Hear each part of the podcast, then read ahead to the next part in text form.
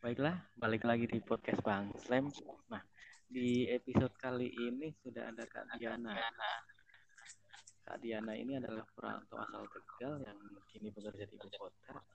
Kita akan tanya-tanya langsung nih kondisi ibu kota saat ini. Halo Kak Diana, apa kabar? Iya, halo Bang Slam. Aku panggilnya apa nih jadinya? Bebas lah. Bebas Biasa ya. aja. Oh, iya gimana? Gimana Kak? Nih, nah, aktivitas sekarang ini gimana nih setelah ada wabah COVID-19 di Yang Jakarta? pas- yang pasti aktivitas sekarang dibatasin ya. Karena kan apalagi kan kalau kita di Jakarta ini kan udah zona merah ya, udah gitu udah berlaku yang PSBB itu. Jadi kalau untuk kerja sih masih tetap kerja. Cuman emang karena perusahaan saya bekerja kebetulan logistik gitu. Jadi masih boleh beroperasi, cuman memang dibatasin karena ada social distancing. Jadi kita sehari masuk, sehari enggak, sehari masuk, sehari enggak gitu. Itu sampai hari Sabtu atau hari Jumat. Iya, masih sampai hari Sabtu. Jadi Senin sampai hari Sabtu, karena kan memang eh, kita harus mendistribusikan barang ke luar daerah ya, kayak ke Sumatera, ke Kalimantan. Ada yang kirim bahan bahan bahan pokok, makanan, terus masker, APD gitu. Jadi masih bisa berjalan. Ya emang sih kalau misal ekspedisi itu nggak nggak diberhenti sih ya, karena emang kebutuhan Betul. juga.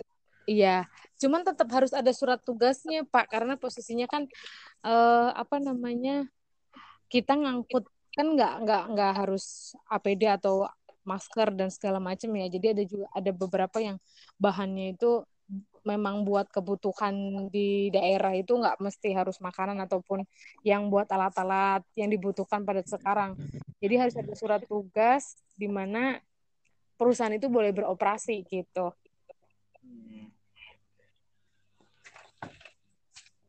Nah, kalau saat ini masih berlangsung PSBB nggak sih? Apa udah berhenti? Masih di Jakarta kan diperpanjang sampai tanggal 22 Mei. Oh, panjang banget. Habis Lebaran Mm-mm. masih masih PSBB ya? Iya, kita akhirnya tidak boleh pulang kampung. Sepertinya kan nggak boleh balik ke Tegal dulu ya sementara waktu. Oh, gitu. Kalau untuk kebutuhan sehari-hari ada kesulitan nggak? Kalau untuk kebutuhan sehari-hari sih, khususnya kalau untuk bahan makanan gitu sih masih aman ya, karena posisinya eh, apa namanya yang jualan masih banyak gitu. Cuman emang di jam-jam tertentu gitu, karena posisinya di sini lagi rawan Pak di Jakarta. Jadi pada belanja pagi mungkin gitu ya, sampai sore. Tapi nggak sampai yang sekarang ini mall-mall sih pada tutup, kecuali apotek yang jualan makanan itu masih buka di Kalau Jakarta mall ya. yang ada supermarketnya juga tutup ya? Kalau untuk kayak macam boleh sebut merek nggak nih? Boleh, boleh, boleh. Ya, kayak Carrefour, terus kayak Transmart yang memang buat apa namanya bahan-bahan makanan sih masih buka. Supermarket sih masih buka. Tapi kalau untuk yang kayak retail, baju segala macam udah pada tutup semua. Sama apotek sih sepanjang jalan sih saya lihat apotek masih buka. Tapi pas Masih belinya dibatasin ya, apalah bebas seperti biasa. Ya ada ada Eh, yang pasti nih kalau untuk belinya sih dibatasin terus harus social distancing Pak. Jadi kalau pada saat di kasir itu jaraknya harus satu meter satu meter itu diberlakukan sekali di Jakarta. Di Alfamart atau di Indomaret juga sama. Kita Pas nggak boleh ngambil pas ngambil ya sih, itu kalau ngambilnya ngambilnya sih enggak. Cuman memang harus menggunakan masker. Harus menggunakan masker sama disediain biasanya di sini itu eh, macam hand sanitizer sama pada saat di itu ya apa sih namanya di kasir si kasir itu pakai pelindung pakai plastik gitu Mm, Yang ada ada gitu ya. batasan antara si customer mm-mm, dan dan ini jaraknya satu meter satu meter gitu Nah, setelah wabah ini, pekerjaan tetap tetap masuk ya, nggak ada masalah ya. Nggak ada masalah sih. Selama ini Kalau sih mm-mm, gimana gimana? gimana? Ya selama ini kalau gimana? sekarang ini sih menurut saya ya perusahaan yang masih bisa bertahan itu ya logistik salah satunya. Karena posisinya walaupun sehari sehari memang omset menurun tapi masih bisa jalan. Gitu. Masih ada yang mau kirim barang gitu istilahnya. Just, justru malah ke seperti ini banyak yang belanja belanja online Hmm, betul. Tapi karena e, kalau untuk ekspedisi yang belanja online gitu, itu mungkin malah naik ya. Iya, lebih, Omset lebih banyak. Iya. Kalau saya tempat saya bekerja itu kan emang kirimnya via kontainer. Jadi satu pengiriman nggak yang kecil-kecil gitu nggak Pak. Dipakainya via kontainer. Jadi satu dua puluh tiga ton gitu loh. Kirimnya sekalian. Nah, kalau berangkat ke kantor itu naik Gojek atau gimana? Nah, ini ini menarik. Karena identiknya kan kita ya, khususnya saya anak kosan, otomatis nggak ada punya kendaraan di Jakarta. Dan selama PSBB diberlakukan di Jakarta ini memang transportasi umum dibatasin. Hmm. Jadi kayak macam kereta, busway pun satu busway itu satu Transjakarta ya satu mobil panjang tuh yang single itu cuma diisi 20 orang gitu. Terus kereta juga sama. Nah, khususnya seperti saya nih Pak ya harus harus pakai apa namanya ojek karena ojek online sekarang ini nggak bisa uh, apa namanya bawa penumpang. Jadi susah berangkatnya. Mau nggak mau nyarter ojek pangkalan kalau nggak pakai motor pribadi gitu. Karena sampai sekarang nggak ada. Aplikasinya pun di hide gitu. Nggak bisa buka aplikasi nah, ojek ataupun kalau ini ojek ojek pangkalan. Enggak kebetulan saya sekarang pakai motor. Motor. Iya bawa motor. Tapi jalanan nggak ramai banget kan? Ma itu heran nih sekarang nih ya saya Pak. Jadi tuh pas dua minggu kemarin ya jalanan belum maksudnya masih sepi. Sekarang justru rame setelah PSBB nggak tahu itu kenapa. Kok kebalik ya. Iya malah sebelum PSBB itu sempet lenggang banget jalanan tapi setelah PSBB ya itu malah rame. Banyak jalan. kemarin sih dapat info uh, kalau kalau uh, salah satu kantor itu sudah mulai berangkat mulai berangkatnya WFH Iya, bisa jadi sih. Udah gitu mungkin karena dibatesin, jadi orang banyak naik motor sendiri ya. Itu bisa jadi nggak sih? Bisa jadi. Kayak orang kan mau naik, oh, oh, naik motor, terus ibaratnya bingung kan mau naik apa. Ya udah, jadi bawa motor sendiri ya. Jadi malah banyak pakai motor sendiri. Berarti kalau misal naik busway itu berbaris-baris apa gimana? Iya, social distancingnya emang ada ada di ada di ininya Pak bangkunya itu kan dikasih silang gitu ini nggak boleh didudukin gitu. Duduk gitu ya? Iya. Uh, uh, terus harus pakai masker. Jadi kalau yang nggak pakai masker nggak boleh naik. Oh. Jadi diperiksain dulu terus uh, uh, karena uh, standar di di Jakarta ini ya kalau memang masih dipekerjakan jadi si perusahaan ini harus siap cek suhu badan si karyawannya gitu. Terus apa namanya social distancing pasti, terus hand sanitizer pasti, terus masker nah, gitu. Pasti ya, harus wajib itu ya. Mm -mm.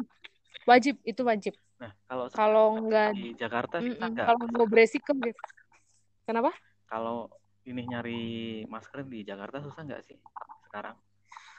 Kalau sekarang ini alhamdulillah udah karena semenjak si WHO menyarankan masker kain diperbolehkan, ya nggak apa ya. Yeah. Nah itu sekarang ini nggak sulit sih cari masker. Karena kan untuk masker kesehatan itu kan buat si tim medis sendiri ya. Kalau sekarang ini uh, masker-masker kain harganya juga relatif murah. Di pinggir-pinggir jalan udah dijualin pak. Hmm, iya iya, harga lima ribu ya. Harga lima ribu ya. Ya lima ribu sampai lima belas ribu bahkan ya yang agak sekarang kan eh, standarnya pengen lapis dua itu ya, ya biar boleh. lebih aman. Itu oh, oh itu sepuluh ribu lah sampai lima belas ribu gitu. Lah kalau untuk hand sanitizer susah nggak?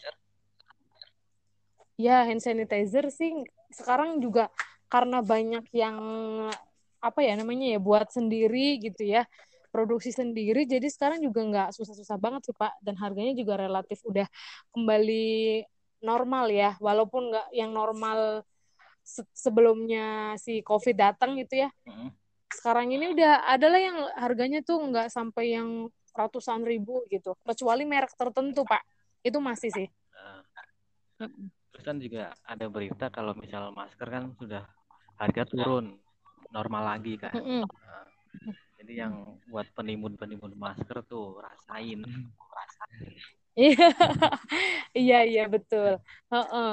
I- heeh. Jadi sekarang ini malah justru menguntungkan eh, penjahit ya, Iya, bet- yang maksudnya memang eh, bisa jahit, bisa bikin masker, terus harganya murah, itu kan jadi nambah juga penghasilan buat teman-teman yang yang jahit gitu. bahkan ada yang sebelumnya kan jahit ini kan pakaian. Malah Mm-mm. diputar balik jadi bikin masker. Hmm, mm-mm. Kayak misal apa pabrik garment juga sekarang kan produksi masker juga. Iya, sekarang banyak sih perusahaan-perusahaan yang memang kayak produk kecantikan ataupun yang garment gitu akhirnya memproduksi yang dibutuhkan sekarang semacam APD ataupun masker bahkan hand sanitizer ya Pak. Betul. Nah, kalau misal kondisi di kontrak gimana? Di gimana? Kalau kondisi di kontrakan kan kontrak kan sekarang kan atau ngekos. Ya, heeh. Nah, kondisinya di, di mana? Ramai kah atau sepi? Eh, sekarang ini yang pasti itu nggak ada yang berani keluar keluar eh, kosan atau ruang kontrakan di luar untuk keperluan bekerja ya gitu. Dan memang banyak yang mutusin itu nggak nggak pada pulang kampung ataupun mudik gitu Pak untuk untuk Lebaran tahun ini kayaknya. Karena teman-teman kondisinya ya kalau yang saya lihat itu tahu persis bahayanya si virus ini. Karena masih pada sayang keluarga gitu jadi pikir-pikir ulang udahlah kita mendingan nggak usah pulang gitu. Nah lebaran di Jakarta aja. Tapi Kalau- ada beberapa yang sayuran, memang memutuskan harus pulang. Gimana?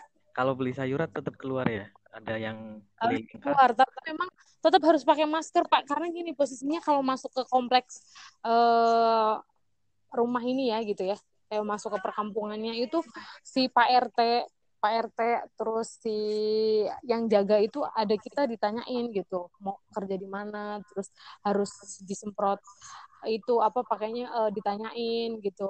Pulangnya juga dibatasin nggak boleh lebih dari jam jam 10 malam jam 9 harus sudah ditutup portalnya gitu Hmm, lebih kalian lebih lah. harus pakai masker juga kalau mau keluar dari rumah gitu Soalnya di Depok ada yang diberitakan terjangkit virus corona ini dari buang sayur. oh gitu Iya, ada beritanya. hmm. Nah, makanya kan ya sekarang eh, apa, kalau misal beli sayuran kan harus sayuran kan harus benar-benar dicuci, terus pulang dicuci lagi Hmm. sampai bersih Mm-mm. kan. betul harus bener-bener higienis ya Iya, benar harus harus higienis. Tapi kan nggak cuma cuci tangan aja kita bisa belajar cuci tangan bersih, bagaimana gitu kan. iya betul betul Eh, lebih penting jaga kesehatan. iya. Sebenarnya pelajarannya gitu sih. Kita jadi eh, dulunya mungkin di Indonesia ini kategorinya masyarakatnya masyarakat yang memang jorok. Sekarang ini diajari gimana cuci tangan dengan baik ya kan? Jaga makan olahraga udah pasti semuanya deh. Nah, untuk masuk bulan Ramadan nih kan ini kan bulan puasa nih. Mm-mm. Tambah sepi nggak sih setelah PSBB sekitar. Rame. Biasanya kan kan biasanya kan bulan Ramadan bangunnya agak siang. Terus Oh, iya. kalau rame sore gitu. iya betul. Kalau untuk aktivitas sekarang ya Ramadan ya Pak ya. Ini kalau di Jakarta sih saya lihat eh kalau pagi nih saya berangkat pada saat berangkat masih tetap ramai ya di jalan gitu. Karena mungkin yang tadi ya karena mungkin dibatasin gitu eh transportasi umumnya bisa jadi pakai akhirnya ke- beralih ke kendaraan pribadi. Terus yang kedua memang nggak tahu nggak tahu apa bosen udah di rumah aja gitu. Akhirnya pada keluar. Terus kalau untuk sore harinya lebih ramai lagi.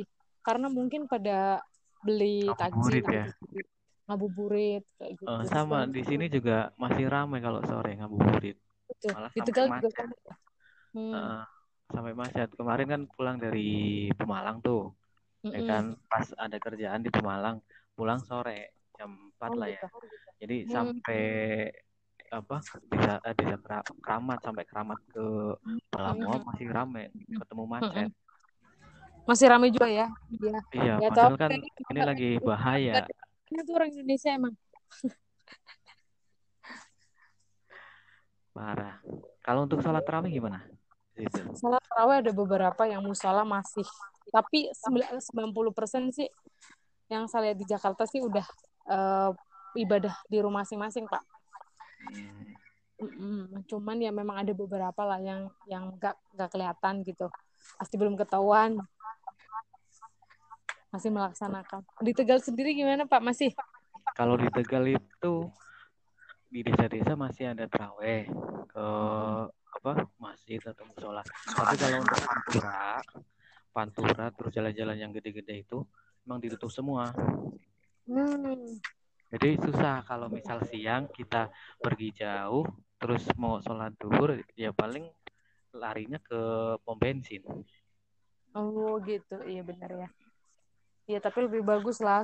Semakin kita mendisiplinkan diri kan ini si virus semakin bisa teratasi. Kalau iya. seandainya kitanya acuh dan nggak mau tahu dan hanya cuma pemerintah yang dengan ini kayaknya nggak mungkin bisa teratasi pak sampai akhir tahun si tetap bisa berlanjut kan. Kalau Masjid Istiqlal dibuka apa enggak sih? Enggak, ditutup. Oh, ditutup. Ya, Jadi oh. sampai sampai Lebaran pun masih ditutup ya? Iya, oh betul. Karena kan di situ identiknya kalau pas puasa tuh ramai sekali ya terawih di sana. Karena yeah. kan mau hmm, apalagi di Istiqlal itu kan setiap setiap setiap puasa gini tuh ramai tapi sekarang ini enggak tutup semua. karena kan kalau dari kampung ke Jakarta itu pasti tujuan ke situ dulu biasanya. Ya betul. ya. sekarang malah enak di kampung apa uh, kangen mudik gak sih? Waduh, kangen banget. Apa yang dikangenin?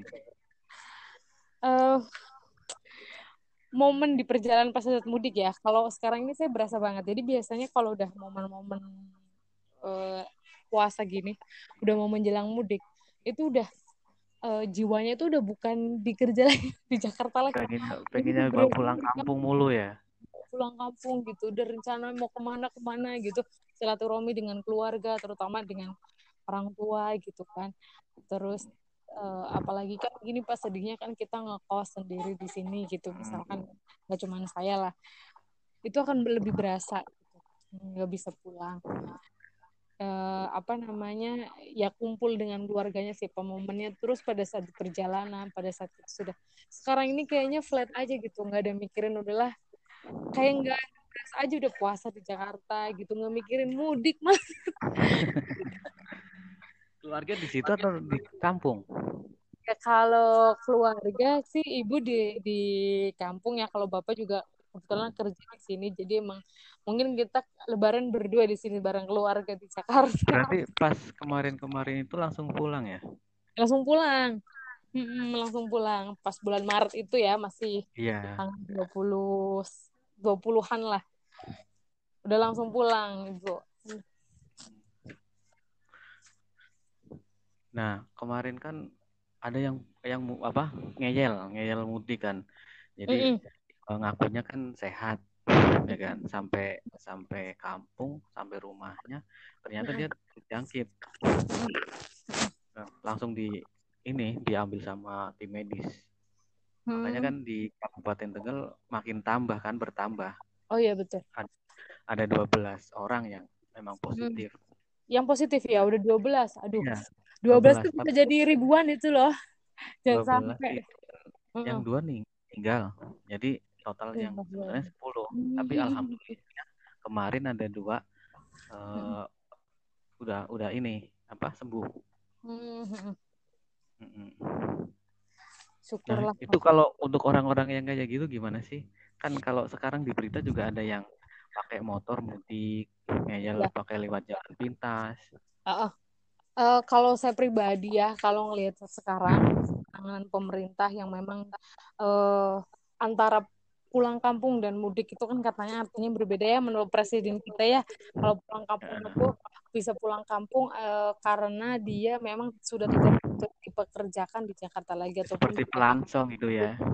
Ya itu pulang kampung lah ya. Misalkan nggak balik lagi ke ke Jakarta gitu. nah, kalau mudik itu memang pulang tapi nanti balik lagi gitu karena momennya ya, momen lebaran. momennya juga momen lebaran. Nah, tapi ada penegasan dari pihak pemerintah dari Menteri Perhubungan terutama di di tol Jakarta Cikampek tes identitas sampai disuruh putar balik. Menurut saya tuh udah udah efektif sekali sih Pak.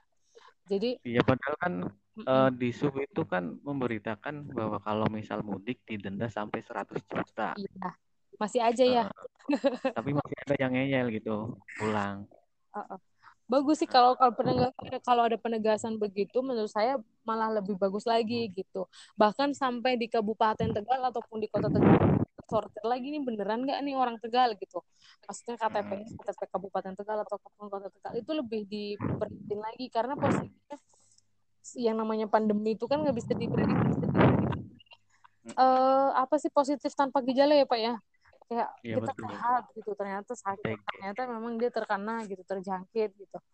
Itu lebih berbahaya dan memang harus ditegasin sih orang-orang yang masih bandel begitu. Karena kan kesadaran ya. diri kecuali emang dia tidak bisa bekerja lagi di Jakarta gitu kan PHK ya. atau dia di rumah kan. Oke okay lah dia balik ke kampung ke sawah gitu misalkan ya nggak nggak ada masalah. Tapi gini kalau misal emang dari Jakarta kan sehat mm ya kan? Kita nggak tahu kan di perjalanan ngapain mm aja. Kalau misal ya, betul. kita istirahat di pinggir jalan ternyata di jalan situ kena kan nggak mungkin. Iya. Mungkin pulang Mm-mm. bahaya juga iya sekarang tapi saya lihat daerah-daerah ini sudah sudah menyediakan tempat untuk karantina 14 hari bukan di Tegal bukan sama atau ya, enggak sama, sama ya semua semua kota semua daerah juga sudah ya. di ini bikin. Dan yang terpenting adalah si masing-masing lurah sih Pak. Jadi kayak satu desa ini benar-benar di steril. Di nah, kalaupun mudik banyak yang masih lolos. Karena teman-teman saya bilang, wah masih. Dari awal kan sebenarnya yang paling penting itu kan RT, mm -mm. Ya kan? Yang paling deket sama uh, warganya kan. Mm -mm. Kalau lurah kan hanya menerima laporan. Mm -mm. Nah, dari RT-nya harus sikap sebenarnya. Iya, betul. RT-nya ikut serta berperan ya. Kemudian terutama sih keluarganya sih yang memang mau memperdulikan jangan di jangan ditutup-tutupin. Yang, yang harus salah itu ini. Yang salah kan itu keluarga kita. Kita harus bela dong. Nah, tapi kan ini posisi demi keamanan bersama kan. Iya, betul. Harus tapi, ini juga jangan ya. jangan jangan egois juga sih menurut saya. Jadi ya udah kalau saya keluarga mungkin anak gitu yang dari Jakarta di perantauan misalkan di PHK nggak bisa pulang nggak bisa kerja gitu di rumah nggak apa-apa ya udah pulang ke Tegal ya mau nggak mau ini orang tuanya harus ada rasa harus ada rasa peduli gitu tuh jangan egois harus laporin gitu. Misalkan ketua RT atau ke kelurahan gitu. Atau harus mengkarantina anaknya sendiri tuh di, di kamar sendiri gitu. Misalkan 14 hari gitu nggak boleh ketemu dulu. Tapi menurut saya di kamu masih edukasinya nggak sampai ke situ ya pak ya? Kayaknya nggak ini ya. Ya sebenarnya kesadaran masing-masing sebenarnya sih hmm. tuh tapi alhamdulillahnya di tiap-tiap desa itu bikin portal tiap mau masuk ke desa-desa tersebut hmm. satu pintu Jadi, gitu tiap malam iya satu pintu tiap malam itu dijaga sama uh, hansip jadi hmm. bawa hand sanitizer sama apa uh, yang itu buat nembak suhu badan itu loh. Oh iya iya. Kayak termometer, termometer yang itu. Uh, cuman termogannya itu ya harus yang buat manusia bukan yang buat industri. Hmm. Iya jadi lah kemarin kan ya pas pulang dari Pemalang lagi kan hari kedua kan pulang malam tuh setengah dua belas kan. Lah pas sampai sampai apa gapura desa kan dicek. Ya kan pakai termogan itu. Mm-hmm. kan tahu-tahu bilang litmasnya 32 mm. derajat. Loh kok 32 derajat? Berarti badanku menggigil dong. Iya. Itu rusak kali pak termometernya ya bisa jadi rusak bisa jadi emang itu bukan buat manusia. Oh iya benar. Ada dua dua pilihan. Iya benar. Nah, terus paginya aku bilang ke pamaunya dong itu harus dicek uh, termoganya itu benar buat manusia apa buat siapa? Kan iya. Kalau 32 kita udah menggigil betul. Betul. Uh -uh.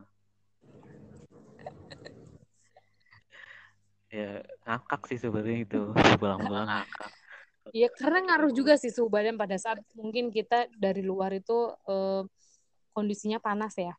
Pada kita di pas, pas dicek suhu badannya bisa 38, 37. Karena pas saya jadi kalau berangkat dari kerja kan naik motor, otomatis kan badannya dipanas dong ya kena paparan sinar matahari. Ya, nah, udah udah capek, udah panas. Iya, udah gitu. Waduh, kok 37 gitu 38 saya minta waktu 10 menit gitu. Saya uh, duduk dulu santai dulu. Nah nanti boleh dicek lagi kira-kira suhu badan saya berapa. Normal 36 misalkan. 36,5 hmm. gitu. Berarti kan gak ada masalah. Tapi memang itu karena suhu badan juga pengaruh. Kalau kena paparan sinar matahari atau hmm kasih tips dong buat ini uh, kebersihan saat kerja. Kita oh kita sebagai yang masih bekerja sekarang gitu. Iya, hmm. yang kerja yang memang, memang masih kerja selama pandemi ini. Oke. Okay. Kalau untuk teman-teman yang memang harus bekerja pada saat sekarang, yang satu harus harus pakai kalau bawa kendaraan sendiri ya harus pakai sarung tangan terus uh, bawa hand sanitizer, terus pakai masker. Kemudian dipastikan harus social distancing itu pasti. Terus apa namanya? sering-sering rajin-rajin cuci tangan apalagi kalau buka pintu kantor itu kan semua orang kantor bisa ini ya atau enggak di fasilitas umum dipastikan hand sanitizer atau cuci tangan lah ya minimal eh, sering-sering uh, gitu.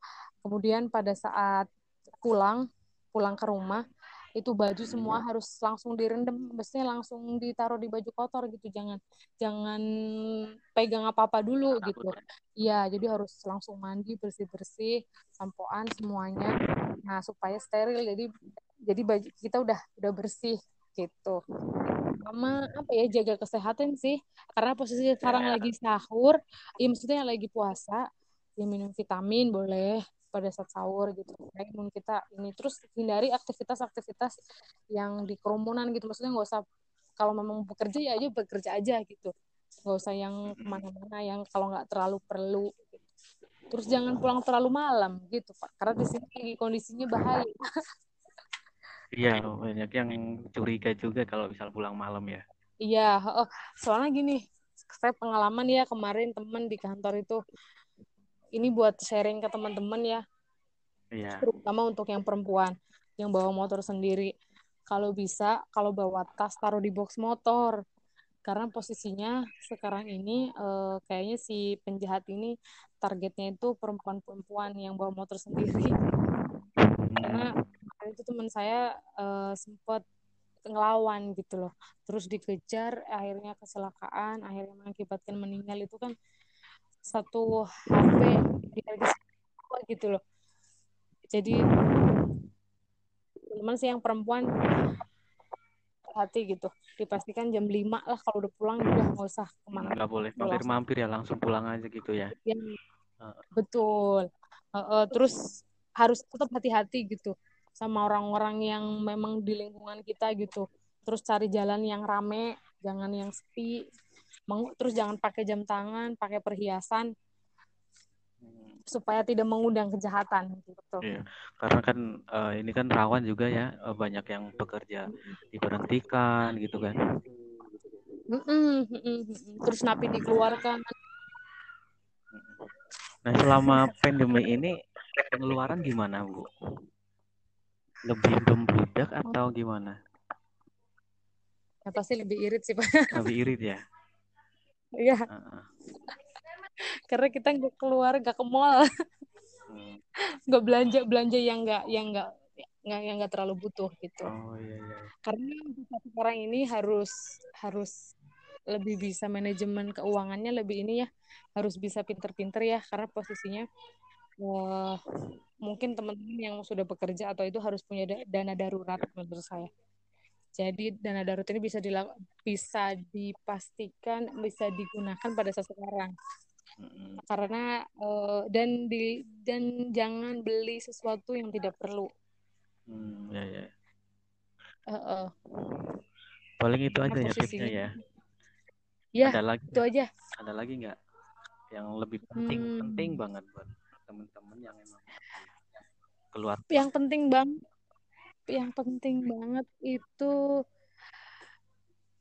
kalau khususnya warga Tegal yang ada di Jakarta jangan mudik dulu. Nah itu, itu yang, yang buat buat warga-warga Tegal itu ya. gimana? Himbauan himbauan. Himbauan ya untuk teman-teman atau seluruh warga Tegal yang ada di mana di perantauan. Kalau bisa dengan berat hati memang untuk lebaran tahun ini mari kita uh, berlebaran atau lebaran di di perantauan saja kita kalau sayang sama keluarga sayang sama teman sayang sama diri sendiri sebaiknya di perantauan saja jangan pulang ke kampung gitu untuk keselamatan bersama semuanya di perantauan saja. Oh iya. Ini udah 30 menit nih kita Oh iya. Bincang-bincang nih. Wah, lama juga ya. ya menarik soalnya pembahasannya. Aduh. Oke. Okay. Ya, Terima kasih nih Mbak Diana udah bincang. Iya, sama-sama. Semoga bermanfaat. Ya. Terima kasih ya. Ya, oke. Okay. Thank you. Dah.